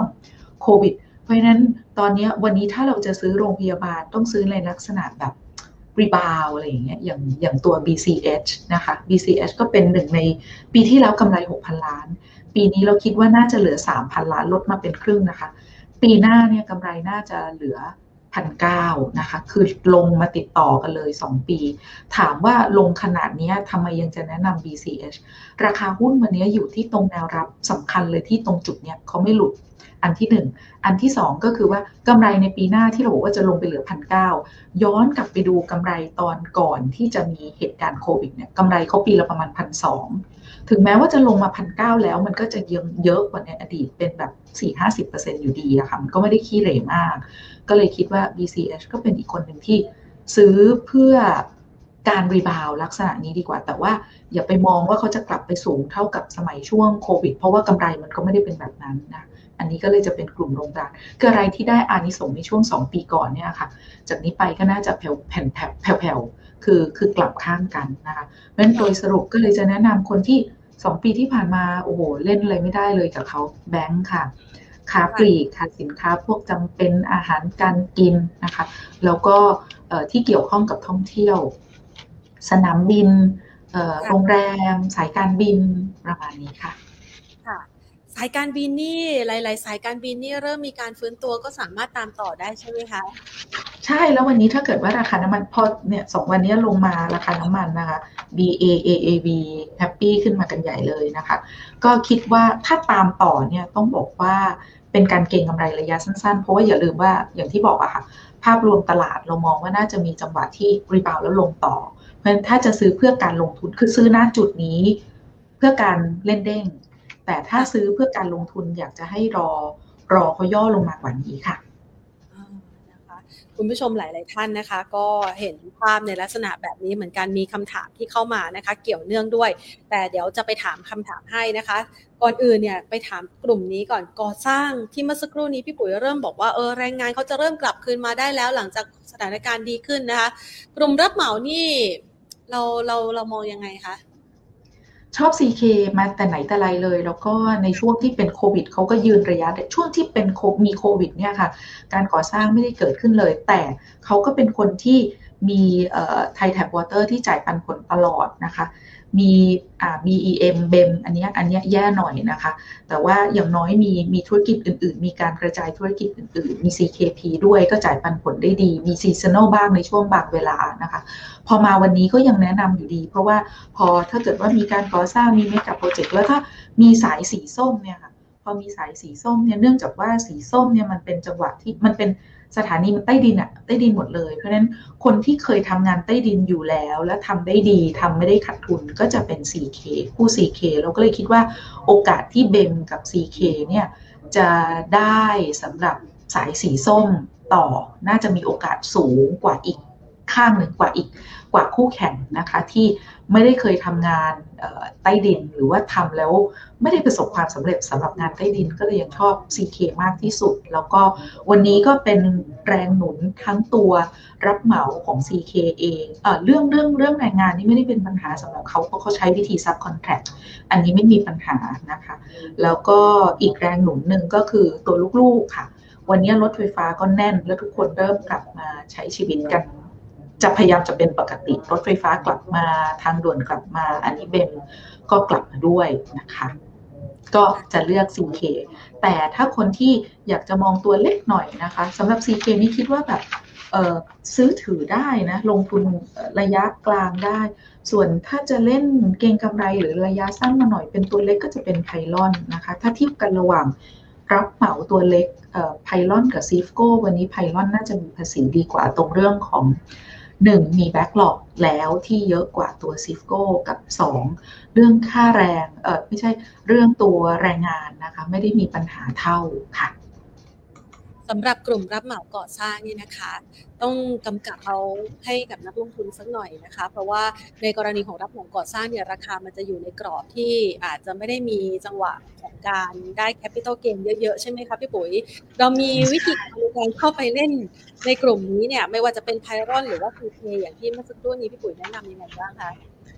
ก็จะคล้ายๆกับในช่วงถ้านักลงทุนอยู่ในตลาดกันมาเป็นสิบปีเนี่ยก็ส่วนใหญ่ในกลุ่มรับเหมาเนี่ย เราจะ buy on rumor แล้วก็จะ sell on fact ที่ผ่านมาจะเป็นแบบนี้นะคะ พอมีข่าวว่าจะมีการประมูลไอ้นนไอ้นี่ ก็จะซื้อแบบลักษณะ ซื้อปาเป้าเพราะเราไม่รู้ว่าใครจะชนะประมูล พอขายเสร็จไม่ว่าใครจะได้งานไปปุ๊บเออไม่ไม่ใช่พอประกาศปุ๊บว่าใครได้งาน ไม่ว่าใครได้งานก็ตามขายหมดเลย เพราะว่าเวลาได้งานเนี่ย หลังจากประกาศว่าได้งานปุ๊บ หลังจากนั้นต้องมีการคุยกันหลังไม้มีการคุยในรายละเอียด อาจจะมีการต่อรองราคา เสร็จแล้วเงินที่จะได้รับในบาทแรกในช่วงปีแรกของการทำงานเวลาได้งานมาแล้ว ก็จะเป็นเรื่องของการเป็นคืนที่มีค่าใช้จ่ายแต่รายรับยังไม่เข้า รายรับก็จะเข้าในปีที่ 2 เป็นต้นไปนะคะพอไปในช่วงปลายปลายงานต้องมาลุ้นอีกว่าคอสจะโอเวอร์รันไหมเพราะฉะนั้นหุ้นในกลุ่มรับเหมาเนี่ยไม่ ไม่ได้เล่นได้ง่ายนะคะ เพราะนั้นก็จะจะอยู่ในกรอบอย่างที่เมื่อสักครู่คุณแพนบอกไปว่า ซื้อและจังหวะขายเนี่ยคือคือไม่ได้เป็นหุ้นที่แบบลงทุนยาวๆอะมันยังไงมันก็ขึ้นอยู่กับนโยบายภาพใหญ่คือภาพภาพใหญ่คือภาพของรัฐบาลว่า แต่ละปีจะมีการปล่อยงานมามากน้อยขนาดไหน แต่ถ้าพูดอันนี้อันนี้พูดถึงรับเหมาโดยรวมนะคะว่าดูเป็นกรอบด้วยแนวรับแนวต้านดูนโยบายของภาครัฐว่า ปีนี้ต้องเข็นตัว investment ออกมาอะไรอย่างเงี้ยนะคะ แต่ถ้าคนที่คิดว่าในบรรดาทั้งหมดเนี่ยคนที่ยืนระยะได้ดีที่สุด ก็ยังเป็น CK ยังเชื่อแบบนั้น คือ คือถ้าไม่ได้เล่นเพื่อการลงทุนเป็นรอบๆ เนี่ยคือจริงๆ ก็อยากให้เล่นเป็นรอบทั้งหมดนะ แต่ว่าถ้าในบรรดาทั้งหมดคนได้ยาวหน่อยก็จะเป็น CK อย่างที่เรียนค่ะว่าเขามีลูกๆคนอื่นที่ไม่ได้พึ่งพาแค่ตัวรับเหมาอย่างเดียวค่ะ ค่ะก่อนที่จะขยับไปตัวอื่นๆนะคะ ในกลุ่มโรงพยาบาลนี่นะคะพี่ปุ๋ยนอกเหนือจากตัว BCH ที่เมื่อสักครู่นี้แนะนำแล้วนะคะ มันอยู่ในกลุ่มประเภทเปิดเมืองที่ซึ่งพี่ปุ๋ยเคยคุยกับเราเกี่ยวกับเรื่องของโรงพยาบาลที่จะรอรับนักท่องเที่ยวนะคะ หรือว่ารอกรณีที่ต่างชาติจะกลับเข้ามารักษาพยาบาลเนี่ย ในกลุ่มนี้ยังพอจะมีเหลือตัวที่โดดเด่นที่จะเข้าตีมเปิดประเทศได้ไหมคะ BDMs ค่ะ BDMs กับ BH บำรุงราช 2 ตัวเดิมที่เมื่อก่อนหน้านี้เนี่ยเขาพึ่งพานักท่องเที่ยวอย่าง BH เนี่ยต่างชาติ 60% BDMs เนี่ย 30%แล้วพอพอไม่มีต่างชาติมาช่วงโควิดก็หายไปหมดเลย เพราะฉะนั้นถ้าวันนี้ต่างชาติกลับมาก็ต้องเป็น 2 สองหุ้นนี้ที่ได้อานิสงด้วย เพราะว่าในช่วง 2 ปีที่ผ่านมาเป็นมันเป็นจังหวะที่ BCH กำไรงามงดมาก หรือว่าจุฬารัฐหรืออะไรอย่างเงี้ยค่ะ คือโรงพยาบาลโลโก้เนี่ยได้กำไรดีมาก เพราะฉะนั้นตอนนี้ก็เป็นเวลาที่ BDMs กับ BH จะต้องกลับมาค่ะกลับข้างกันค่ะค่ะ อะพอเราเห็นภาพนะคะของคำแนะนำของพี่ปุ๋ยเรียบร้อยแล้วนะคะ ขอพี่ปุ๋ยอย่างนี้ดีกว่า สมมุติว่าไม่ใช่สมมติละในช่วงจังหวะที่มีการปรับเป้านะคะตลาดหุ้นไทยใหม่นะคะ มีการปรับลดประมาณการที่ตลาดอาจจะได้รับผลกระทบจากปัจจัยเสี่ยงต่างๆ จะเกิดขึ้นในไตรมาสที่ 3 แล้วดัชนีลงไปอยู่สักประมาณ 1,500 ถึง 1,520จุดเนี่ยนะคะ ในโซนประมาณนี้ถ้าเราเห็นจังหวะของหุ้นขอสักท็อปไฟแล้วกันนะคะ ที่สามารถเก็บยาวแล้วเป็นหุ้นที่ปลอดภัยได้พี่ผมจะแนะนำตรงไหนคะอพอดีเลยคุณนิกเพิ่งคุณนิควีรวัฒน์เพิ่งเพิ่งเขียนบทวิเคราะห์ไปนะคะว่าทางฟินันเซียเราปรับเป้าของ SET target ลงมาแล้วนะคะของของเดิมเนี่ยเรามองปีนี้ที่เหมาะสม 1,770 ตอนนี้เราดูสถานการณ์ต่างๆ ค่าครองชีพราคาน้ำมันเงินเฟ้อดอกเบี้ยเนี่ยนะคะ เราก็เลยขอปรับลงมา 100 จุด ราคาที่เหมาะสมอยู่ที่1,670นะ1,670 เป็นเซ็ตที่เหมาะสมสำหรับสถานการณ์ปัจจุบัน เพราะนั้นจุดที่จะเข้าซื้อขอถอยลงมา อันนั้นเป็นราคาเหมาะสม ขอถอยลงมาสัก8%ถึง10%มันก็จะมาเจอกันแถวๆประมาณสักพันห้ายี่สิบอันนี้คือเป็นที่มาที่เมื่อสักครู่ทำไมเราถึงพูดประมาณสักพันห้าพันห้ายี่สิบอันนั้นเป็นจุดซื้อนะคะ ส่วนถามว่าซื้ออะไรเนี่ยเเราแนะนำหุ้นประมาณสักสิบตัว แต่ว่าในสิบตัวเนี่ยถ้าเกิดว่าจะงัดออกมาให้ให้เหลือแค่ประมาณสักห้าเนี่ยนะคะ เมื่อสักครู่เราคุยกันไปแล้วว่าสำหรับกลุ่มแบงค์นะคะ น่าจะต้องมีก็เลยมองตัว BBL นะคะ ที่มอง BBL เนี่ยเนื่องจากว่าเป็นแบงค์ใหญ่ได้ประโยชน์จากอัตราดอกเบี้ยขาขึ้นเต็มที่ เพราะว่าใน loan portfolio ของเขาเนี่ย BBL เป็นคนที่มี float rate สูงเป็นอันดับต้นๆของในบรรดาแบงค์ทั้งหมด ถ้ามองขาลงบ้างเศรษฐกิจที่มีความเสี่ยงขาลง ลูกค้าของ BBL อย่างที่เราทราบกันอยู่ดีว่าเขาเน้นคอร์เปรสใหญ่ คือ BBL จะบอกว่าเป็นแบงค์ที่น่าเบื่อก็ได้เวลาขึ้นแบบคือมันไม่ค่อยได้คือไม่ได้ไปดิจิตอลไม่ได้ไปเทคจ้าไม่แต่พอในเวลาขาลงอย่างเงี้ยค่ะ ความที่เขาเน้นคอร์เปรสเนี่ย โอกาสที่จะโดนเบี้ยวหนี้เป็น NPL เป็นอะไรน้อยมาก เพราะนั้นก็จะมีความเสี่ยงตรงนี้ความเสี่ยงขาลงค่อนข้างต่ำก็เลยจะเลือก BBL แล้วก็เชื่อว่าน่าจะเป็นแบงก์หนึ่งที่อีกหน่อยนักวิเคราะห์น่าจะต้องมีการปรับประมาณการปรับราคาเป้าหมายขึ้นก็เลยเลือก BBL เมื่อสักครู่คุณแพนก็หยอดมาเรื่องคอนแทคเตอร์แล้วก็ พี่เลือก CK นะคะ ก็ยังคิดว่า CK เป็นคนที่น่าสนใจ เพราะว่าสายสีส้มที่ยื่นซองกันไปหมดแล้วทำกันบ้านแล้วยื่นซองแล้วก็น่าจะต้องเห็นการประมูลในลำดับถัดไปนะคะ แล้วก็อีกกลุ่มหนึ่งที่เป็นกลุ่มค้าปลีกเมื่อกี้เราคุยกันว่ากลุ่มค้าปลีกน่าสนใจ ก็เลยมองตัว CPN ค่ะ CPN เนี่ยในไตรมาสแรกนะคะยังยังให้ส่วนลดค่าเช่าอยู่ในบางห้างที่เป็นบางจุดอย่างที่เป็นพวก ภูเก็ตหรือเป็นอะไรที่เป็น tourist destination แต่พอไตรมาสสองไตรมาสสามเป็นต้นไปเขาก็จะค่อยๆ ผ่อนการให้ค่าเช่าจะกลับมาเป็นปกติแล้วนะคะ รายรับเขาก็จะกลับมาเป็นปกติ วันนี้ traffic ของคนไทยที่เดินในห้างต่างๆ ของเซ็นทรัลเนี่ยกลับมาประมาณสัก 80%แล้ว ส่วนที่เหลือเนี่ยรอนักท่องเที่ยวต่างชาติอย่างเดียว แล้วก็ไม่แค่นั้นค่ะ เขาเพิ่งเปิดที่จันทบุรีไปเซ็นทรัลจันทบุรี แล้วก็มีแอคควายโรงแรมเข้ามาอีกหลายแห่งเลยนะคะ ก็เหมาะกับการเปิดเมือง แล้วก็รับนักท่องเที่ยวตัว CPN ก็น่าสนใจ แล้วก็เมื่อสักครู่เราคุยกันเรื่องแมคโครแมคโครก็เป็นอีกหุ้นหนึ่งที่อาจจะมาดูดูแบบดูเหมือนช้าหน่อย แต่ถ้าที่ราคาตรงนี้ค่ะ ต่ำกว่าราคาเพิ่มทุนแล้ว แล้วก็อยู่ในจุดที่ ทั้งตัวแมคโครทั้งตัวโลตัสเองอยู่ในจุดที่แบบ bottom แล้ว bottom ไปแล้ว แล้วก็รอการฟื้นตัวก็เลยคิดว่าแมคโครก็เป็นอีกคนหนึ่งที่น่าสนใจนะคะ แล้วก็ตัวโรงเรียนค่ะ โรงเรียน SISB SISB เนี่ยวันนี้พอทุกคนกลับมาเรียน คือนักเรียนเขาเรียน onsite มาสักมาสักตั้งแต่ต้นปีแล้วนะ ตั้งแต่ต้นปีเนี่ยแต่ในไตรมาสแรกจะเป็นลักษณะไฮบริด คือมีเรียนออนไลน์ด้วย มีเรียนที่โรงเรียนด้วย แต่หลังจากนี้เป็นต้นไปก็จะไม่มีออนไลน์ละก็จะกลับเข้ามาเรียนที่โรงเรียน พอกลับเข้ามาเรียนที่โรงเรียนเนี่ยค่ะ เด็กเล็กเด็กอนุบาลที่ก่อนหน้านี้ถ้าถ้าเรียนออนไลน์เนี่ย ส่วนใหญ่ผู้ปกครองก็จะให้ drop แต่ตอนนี้พอถ้าถ้าต้องเรียนในโรงเรียนเนี่ยผู้ปกครองก็จะส่งเด็กนักเรียนกลับมาเรียนเป็นปกติตอนนี้จำนวนนักเรียนของเขากลับมาใกล้กับช่วงก่อนโควิดแล้วนะคะ ปีนี้ก็จะได้อานิสงเต็มปีจากปีที่แล้วช่วงเดือนสิงหาเขาเปิดเฟสสองของที่ฝั่งทนไป ปีนี้ก็จะอยู่เต็มปีสำหรับที่ฝั่งทน ปีหน้าค่ะ ในเทอมไหนคือเดือนสิงหาของปีหน้าจะเปิด 2 แคมปัสพร้อมกันก็คือที่ระยองกับที่นนทบุรี ที่ระยองนี่น่าสนใจมากนะคะ ตรงที่ว่าตอนแรกที่จะไปอันนี้เป็นต่างจังหวัดเป็นแคมปัสต่างจังหวัดอันดับเป็นจังหวัดแรกเป็นต่างจังหวัดแรก นะคะที่ไม่ไม่เคยออกต่างจังหวัดเลยเครั้งแรกที่จะไปต่างจังหวัดเนี่ยโรงเรียนบอกว่าจะทำเป็นแบบ housing project หมายถึงว่าเอาราคาในเมืองไทยแล้วก็หารครึ่งไปเป็นราคานี้อยู่ในต่างจังหวัด แล้วก็รูปแบบการเรียนการสอนอาจจะไม่ได้ full option ในเมื่อราคาหันครึ่งเนี่ยรูปแบบก็อาจจะไม่ได้ full option เหมือนกับที่อยู่ที่ในกรุงเทพ อาจจะส่งคุณครูที่เป็น เทียสองไปหรืออาจจะเป็นสอนออนไลน์เป็นเทปอะไรไปอยู่ที่นั่น แต่ปรากฏว่าพอไปซาวดีมานจริงๆเนี่ยระยองไม่เป็นแบบนั้นนะระยองเนี่ยเป็นจังหวัดที่รายได้ต่อหัวของประชากรสูงเป็นอันดับสองรองจากกรุงเทพ คนมีกำลังซื้อนะคะแล้วก็ ในเมืองในในตัวระยองเองเนี่ยพอไปซาวดีมานปรากฏ มันไม่มีโรงเรียนที่เป็นนานาชาติแบบเต็มรูปแบบแบบนี้เลยอะค่ะมันต้องไกลออกไปอยู่ตรงบ้านฉาคือไกลจากในเมืองเนี่ยออกจากอำเภอเมืองไปอีก 50 กิโล แต่ในจังหวัดตรงนั้นเนี่ยไม่มีคู่แข่งนะคะ แต่คนมีกำลัง มีกำลังซื้อแล้วก็ผู้ปกครองนี่แหละ เป็นคนบอกว่า ถ้าคุณจะมาแบบราคาครึ่งเดียวเนี่ย คุณคุณลดลงไปสุดๆเลยดีกว่า ถ้าอย่างนั้นคุณทำโปรทำคือถ้าจะลงมาเล่นราคาต้องลงไปให้สุด อย่ามากึ่งกึ่งกลางๆอะไรเงี้ยแต่จริง ๆ แล้วเราพร้อมจ่ายนะ คุณเควินซีโอก็เลยบอกว่าถ้างั้นเราก็ไปเต็มเต็มเต็มรูปแบบเลยแล้วกันนะคะ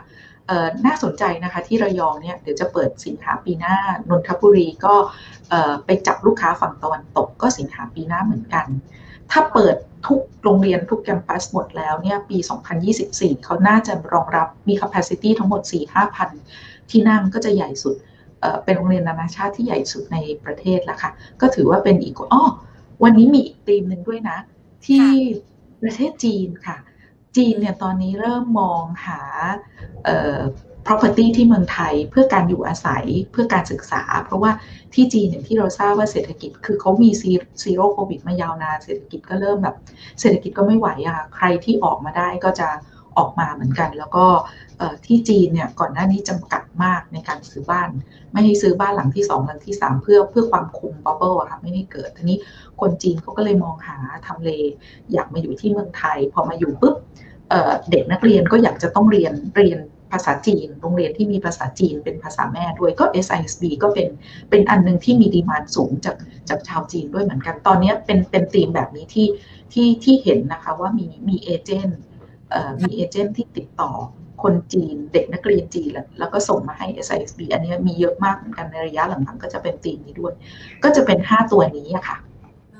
นะคะ แต่ละตัวมี story แล้วก็มีปัจจัยพื้นฐานนะคะ ที่น่าสนใจเพื่อให้คุณผู้ชมได้ไปเลือกศึกษากันต่อด้วยนะคะ ทีนี้มาถึงคำถามของคุณผู้ชมกันบ้างดีกว่านะคะเพราะว่าคุณผู้ชมพอเราจั่วหัวไว้เนี่ยนะคุณผู้ชมก็มาช่วยกันคิดกันใหญ่เลยค่ะพี่ปุ๋ยว่าตัวไหนเนี่ยจะเข้าตีมหุ้นปลอดภัยกันบ้าง อยากจะให้พี่ปุ๋ยช่วยสแกนนะคะอย่างกรณีคุณผู้ชมส่งเข้ามา เป็นคนแรก ๆ เลยคอมเซเว่นลงสุดหรือยังครับ พี่ปุ๋ยบอกไม่น่าสนใจช่วงนี้ใช่ไหมคะ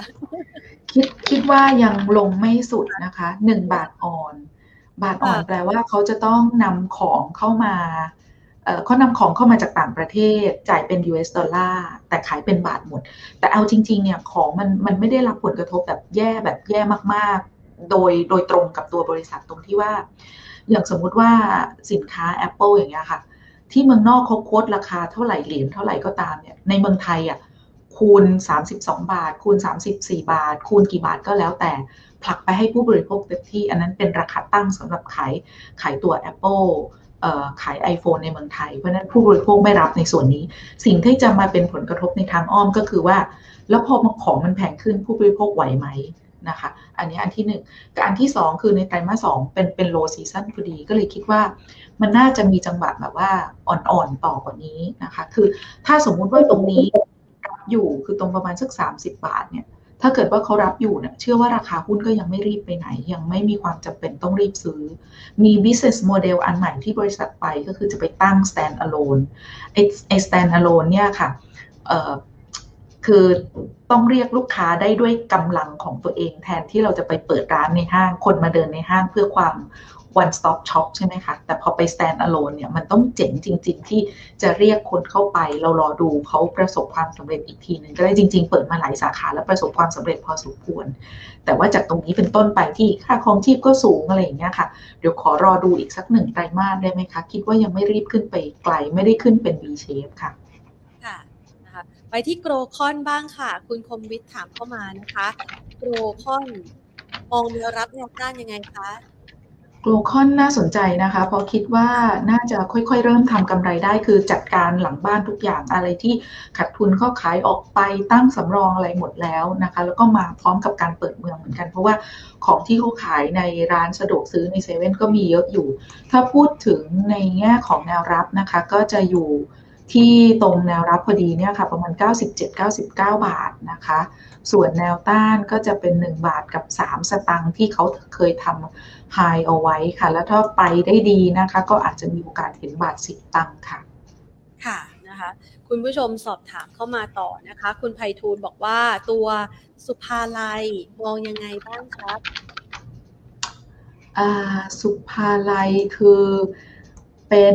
จะบอกว่าไงดีโตน้อยกว่า SC Asset Britannia Origin นะคะเขาไม่ได้คือเป็นบริษัทที่ดีฐานะทางการเงินดีทุกอย่างดีแต่ของที่จะคอนโดที่จะเปิดใหม่ แล้วก็โอนเนี่ยมีไม่ได้เยอะเท่ากับ 3-4 บริษัทแรกที่พูดไปก็เลยส่งผลให้ราคาปรับลงมาขนาดนี้นะคะ แล้วก็เลยคิดว่ายังลงไม่สุดด้วยอะคะ่ะ คือถ้าจะลงทุนสำหรับตัวสุภาลัยนะคะ คิดว่าน่าจะหันไปดูตัว SC Britannia Origin 3 ตัวนี้ดีกว่าค่ะ ค่ะ คุณนัดนายสอบถามเข้ามารบกวนพี่ปุ๋ยดู AKP ให้หน่อยครับ ไปต่อได้ไหมโห AKP นี่แบบ เออรู้จะแนะนำยังไง เพราะว่าปริมาณการซื้อขายค่อนข้างจะน้อยมากเลย เอาเป็นว่าให้เป็นกรอบเทรดดิ้งนะคะ ถ้าอยู่ข้างล่างเนี่ยแนวรับก็จะสักสองบาท เอา safe safe สองบาทสามสิบห้าสตางค์นะคะ ส่วนแนวต้านก็จะสักสองบาทสองบาทห้าสิบห้าสิบห้าประมาณนี้ค่ะ ค่ะ คุณเกียรติศักดิ์สอบถามเข้ามาค่ะพี่ปุ๋ยถามว่าอย่างกรณีของ TU นะคะไทยยูเนียนเนี่ยพอจะเป็นหุ้นปลอดภัยที่สามารถเข้าไปซื้อและถือลงทุนได้ไหมคะ ตัวนี้ต้องขอประทานโทษมากๆคือคือจริงๆ เขาก็เป็นหุ้นอาหาร เป็นหุ้นปลอดภัย แต่ว่าฟินแลนเซียพอดีพอดีกำลังทำดีลกับทาง TU เป็นผู้มีส่วนได้ส่วนเสีย เวลาพูดไปมันก็ไม่น่าจะมีน้ำหนักเท่าไหร่ ขออนุญาตไม่ให้ความเห็นตัวนี้นะคะ ได้เลยค่ะ อ่างั้นขยับไปนะคะ คุณแหมแพนอ่านชื่อไม่ถูกนะคะ คุณจิตตินะคะ กับคุณลิฟเฟอร์เนนประมาณนี้นะคะ ถามว่าแล้วปตทล่ะครับ อยากจะเก็บยาวกินปันผลราคาตรงนี้น่าโอ้โหราคาน่ารับหรือยัง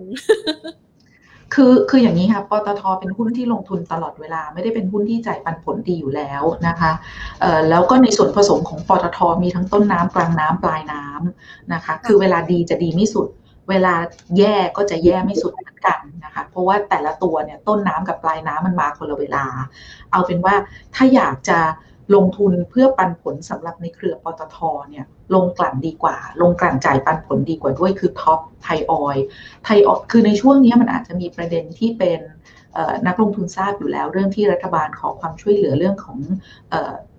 กำไรส่วนหนึ่งจากค่าการกลั่นของโรงกลั่นให้แบ่งเข้ากองทุนน้ำมันนะคะ ก็ คิดว่าในช่วงที่คือยังไม่ได้มีข้อสรุปยังไม่ได้มีข้อสรุป ในช่วงที่ผ่านมาน่าจะเป็นการโยนหินถามทาง แล้วระหว่างโยนหินนี่ก็คือไทยออยลงมา เชื่อว่ารับข่าวเยอะๆคือข่าวร้ายเยอะ ๆ ไปจนจนเยอะมากแล้วนะคะ คิดว่าดาวไซด์น่าจะจำกัด แล้วก็ดูราคาหุ้นด้วยนะคะเขาสามารถที่จะยืนแถวๆประมาณ 50-49 เนี่ยได้นะ ตรงนี้น่าจะเป็นจุดแนวรับที่ดี แล้วมองไปข้างหน้าค่ะ พอเรากลับมาเปิดเมือง เต็มที่ทุกคนกลับมาขับรถขับราเครื่องบิน เครื่องบินกลับมาบินเพิ่มไฟล์อะไรเงี้ยน้ำมันเจ็ตนะคะดีมานน่าจะดีขึ้น แล้วก็มองไปในระยะข้างหน้าในอีกหนึ่งปีข้างหน้ามองไปทั่วเอเชียอย่างเงี้ยค่ะไม่ค่อยมีโรงกลั่นไหนเพิ่มกำลังการผลิต ไม่มีโรงกลั่นใหม่เปิดเข้ามาเพราะนั้นมันสป라이ค่อนข้างไทยแต่ดีมานกำลังจะค่อยๆเพิ่มนะคะ น่าจะถ้าจะเอาปันผลนะคะ น่าจะไปตัวไทยออยดีกว่าค่ะ ค่ะ คุณภูนะคะ คุณภูถามว่า just eve วันนี้ขึ้นมาแรงเลยนะคะ เอายังไงดีคะอ๋อเอาได้หรือยัง รับได้หรือยัง รับได้หรือยังนะคะ ดูจากรับได้หรือยัง เออคุยไงดีเอาเอางี้ เออคือ Jazz Eve เนี่ยเขามีสองสัญญาสองสัญญา สัญญาหลักอันนึงเนี่ย มันจะไปหมดเอาปี 2030 2032 ซึ่งอีกหลายปี แต่เอาสัญญาใกล้ๆเป็นสัญญาค่าเช่า สัญญาค่าเช่าที่จะหมดเดือนพฤศจิกาของปีนี้ได้รับการต่อสัญญาไปแล้ว 3 ปี ก็แปลว่าในช่วง 3 ปีข้างหน้าไม่มีปัญหา Jazz Eve จะต้องได้รับเงินจาก Triple T Board แ3 BB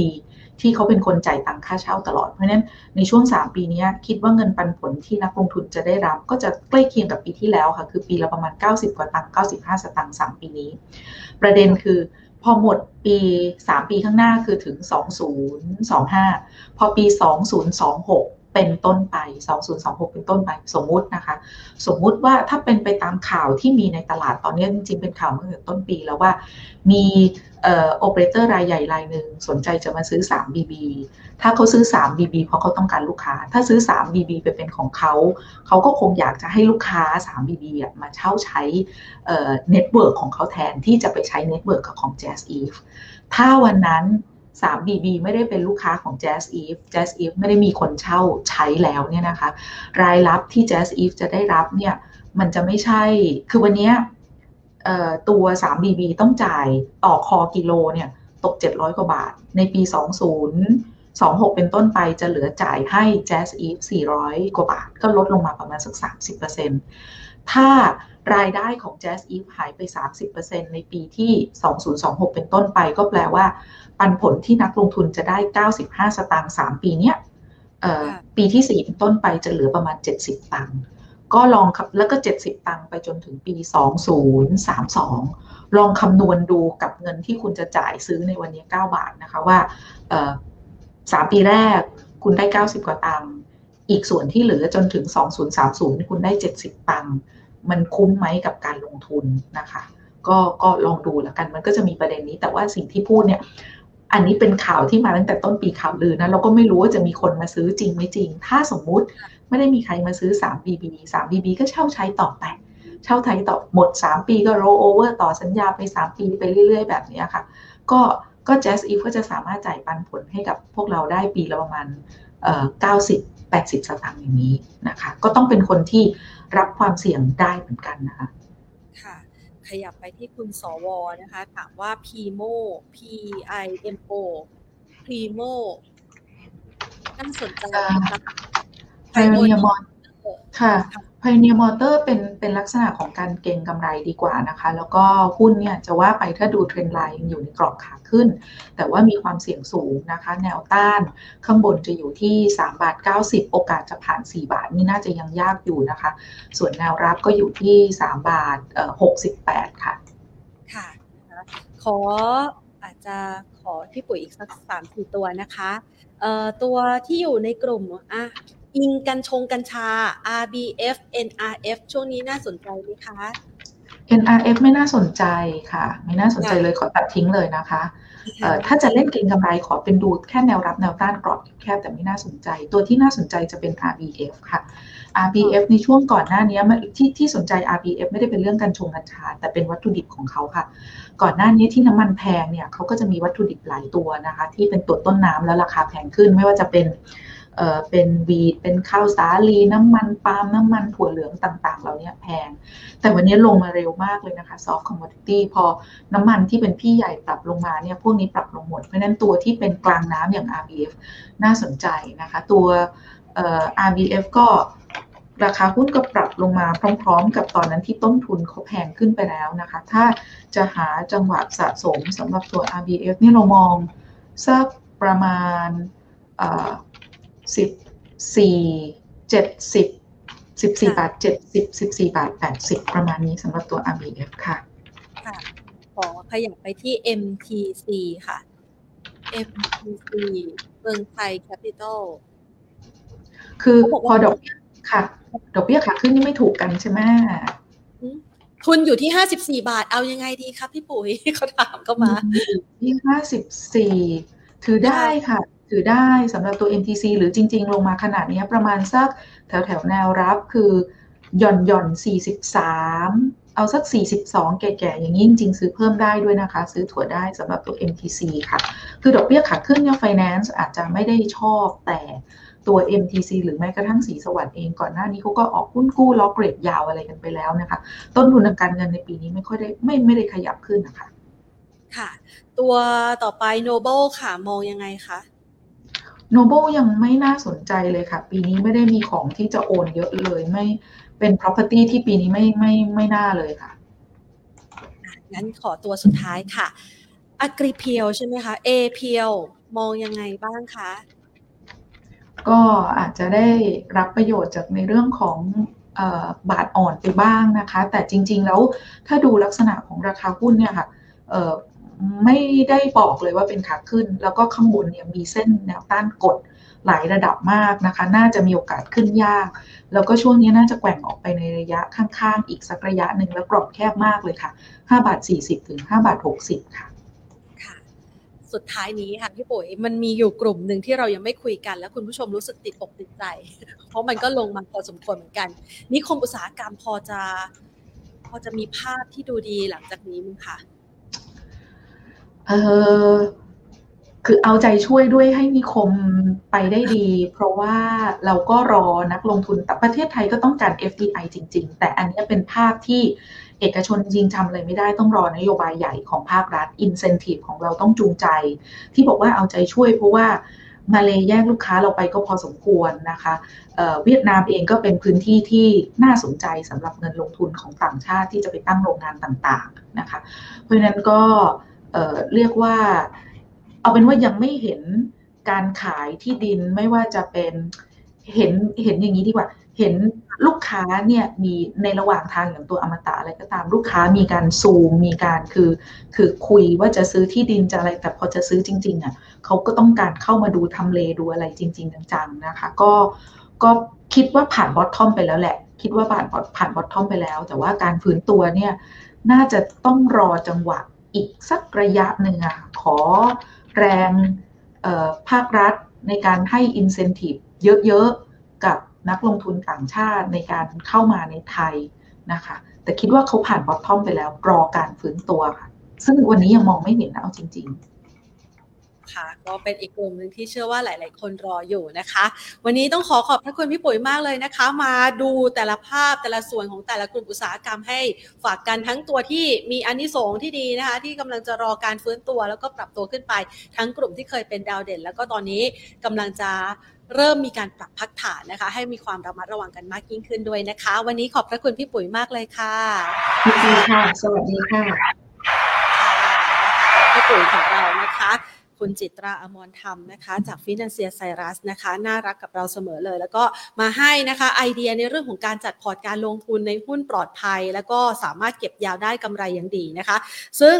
ก็มีหลากหลายตัวเลยนะคะ ที่ถือว่ามีไอเดียในด้านการลงทุนนะคะที่น่าสนใจแล้วก็คุณผู้ชมลองไปฟังดูนะคะ เพราะว่าแต่ละตัวเนี่ยมันมี story แล้วก็มีปัจจัยพื้นฐานรองรับ พร้อมกับโอกาสการเติบโตที่เป็น เรื่องของการวางแผนการดำเนินธุรกิจนะคะ ในอนาคตข้างหน้าเป็นจังหวะที่ตลาดหุ้นไทยเนี่ยถ้ามีจังหวะของการปรับพักฐาน ซึ่งในมุมมองของฟินแลนเซียไซรัสเองในมุมมองของพี่ปุ๋ยเองนะคะ ประเมินว่าน่าจะเกิดขึ้นในไตรมาสที่ 3 นี้ละก็ อาจจะใช้เวลานี้นะคะเข้าไปรอดูนะคะ รอจังหวะที่ราคาหุ้นอยู่ในระดับที่เหมาะสม มีโอกาสที่จะเก็บได้ต้นทุนดีๆนะคะ ก็ใช้จังหวะในการเข้าไปช็อปนะคะ แล้วก็หุ้นหลาย ๆ ตัวที่คุณผู้ชม ชวนกันคุยกันเข้ามานะคะ ก็ถือว่ามีหลายตัวเหมือนกันที่มีความน่าสนใจนะคะ ลองนำไปศึกษากันเพิ่มเติมได้ ส่วนคุณผู้ชมท่านใดนะที่ส่งคำถามกันเข้ามานะคะ หลาย ๆ ท่าน คุณราชาโชค คุณชัชยานะคะ คุณเอสคุณสุรเชษคุณพงศ์นะคะ คุณเบนะคะ คุณพัทวีใช่ไหมคะ ต้องขออภัยด้วยนะคะ เวลาเราที่เราคุยกับทางด้านของนักวิเคราะห์เนี่ยเราก็กำหนดเอาไว้นะคะเพราะขออนุญาตท่านมานะคะ ว่าจะขอไม่เกินสักประมาณบ่ายสามโมงนะคะ เพราะว่าอาจจะมีธุระปะปังต้องไปทำต่อนะคะ เดี๋ยวยังไงแพนจะขออนุญาตเก็บคำถามเหล่านี้ไว้ เพื่อไปถามตามต่อนะคะใน EP หน้าแล้วกันนะคะ ส่วนคุณผู้ชมท่านใดค่ะ ที่สอบถามเกี่ยวกับหุ้นปันผลเข้ามาเดี๋ยวเราเก็บมาฝากกันด้วยนะคะะมาดูกันนะคะในช่วงเวลานี้นะคะเชื่อว่าคุณผู้ชมหลาย ๆ ท่านนะคะกำลังเตรียมพร้อมในเรื่องของการทำธุรกรรมทางการเงินนะคะ จะก่อร่างสร้างตัวในช่วงจังหวะที่เศรษฐกิจกำลังจะเปิดนะคะ หรือแม้กระทั่งเตรียมพร้อมกับสภาพคล่อง เพื่อใช้ในการหมุนเวียนธุรกิจ โดยเฉพาะอย่างยิ่งในพื้นที่ภาคใต้นะคะ ตอนนี้รอเปิดรับนักท่องเที่ยวกันอยู่นะคะ กิจกรรม การฟื้นตัวของเศรษฐกิจกำลังจะกลับคืนมา ดังนั้นค่ะ เรื่องราวของการเงินเป็นสิ่งที่จำเป็นนะคะ เพื่อที่เราจะได้มีสายป่านยาวๆนะคะ ไปสารต่อธุรกิจกันนะคะ ดังนั้นโอกาสอย่างนี้จึงไม่ควรพลาดละค่ะท่านใดนะคะ จะลงทุนต่อเติมเรื่องของธุรกิจนะคะ จะสร้างบ้านใหม่อยากซื้อบ้านนะคะ อยากจะลงทุนวางแผน S S F R M F นะคะ ก็ต้องไม่พลาดงานนี้เช่นเดียวกันนะคะ Money Expo หาดใหญ่ 2022 ค่ะ ส่งตรงโป รโมชั่นแรงเลยนะคะในพื้นที่ภาคใต้ ซึ่งในครั้งนี้เนี่ยเราจัดเตรียมทีมไว้แล้วนะคะ เดี๋ยวเราจะไปนะคะ ซึ่งทางด้านของวารสารการเงินธนาคารก็มี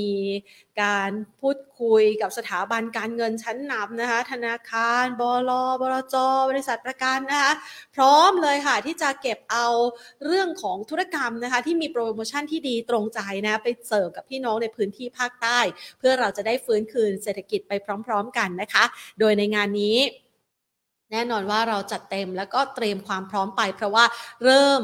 คลี่คลายแล้วสำหรับโควิด -19 นะคะ กิจกรรมต่างๆ กลับคืนมาเพียบแล้วค่ะ แล้วก็จะมีกิจกรรมงานสัมมนาดีๆ ที่เราจะไปพูดคุยกันด้วยนะคะ เคาะซื้อหุ้นแกร่งไตรมาส 3 นะคะ ไปดูซิว่าไตรมาส 3 เนี่ยมันจะมีหุ้นอะไรที่น่าสนใจการลงทุนกันบ้าง แล้วก็ช่วงนี้นะโห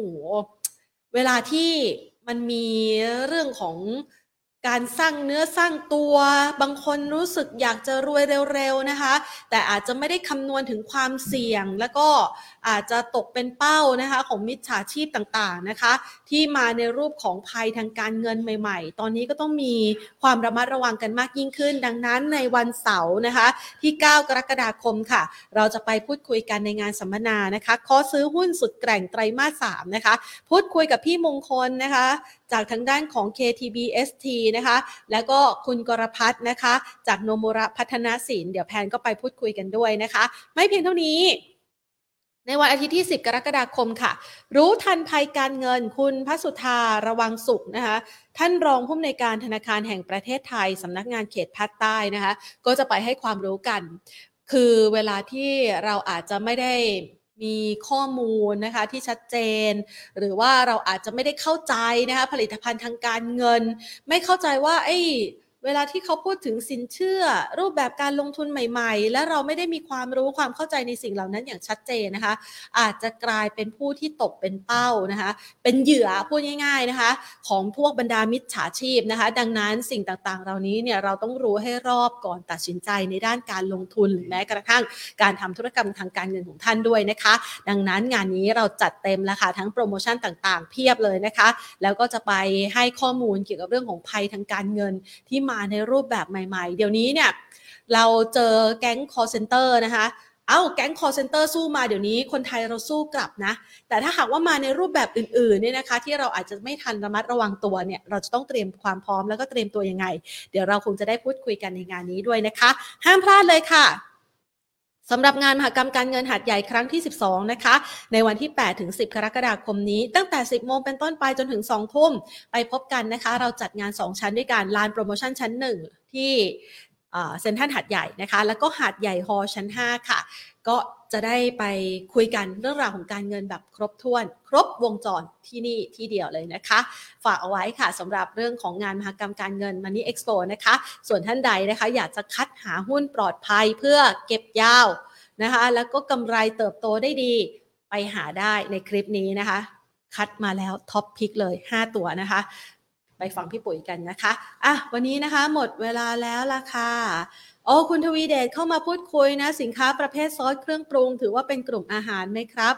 เอออันนี้นี่เขาอยู่ในกลุ่มที่ส่งออกได้กำไรดีด้วยนะคะ เดี๋ยวไว้วันหลังเรามาพูดคุยกันนะคะ วันนี้ต้องขอขอบพระคุณทุกท่านนะคะ ที่ส่งคำถามกันเข้ามา แล้วก็ร่วมพูดคุยหาหุ้นปลอดภัยในทีมของเรากันนะคะ วันนี้ลากันไปก่อน สวัสดีค่ะ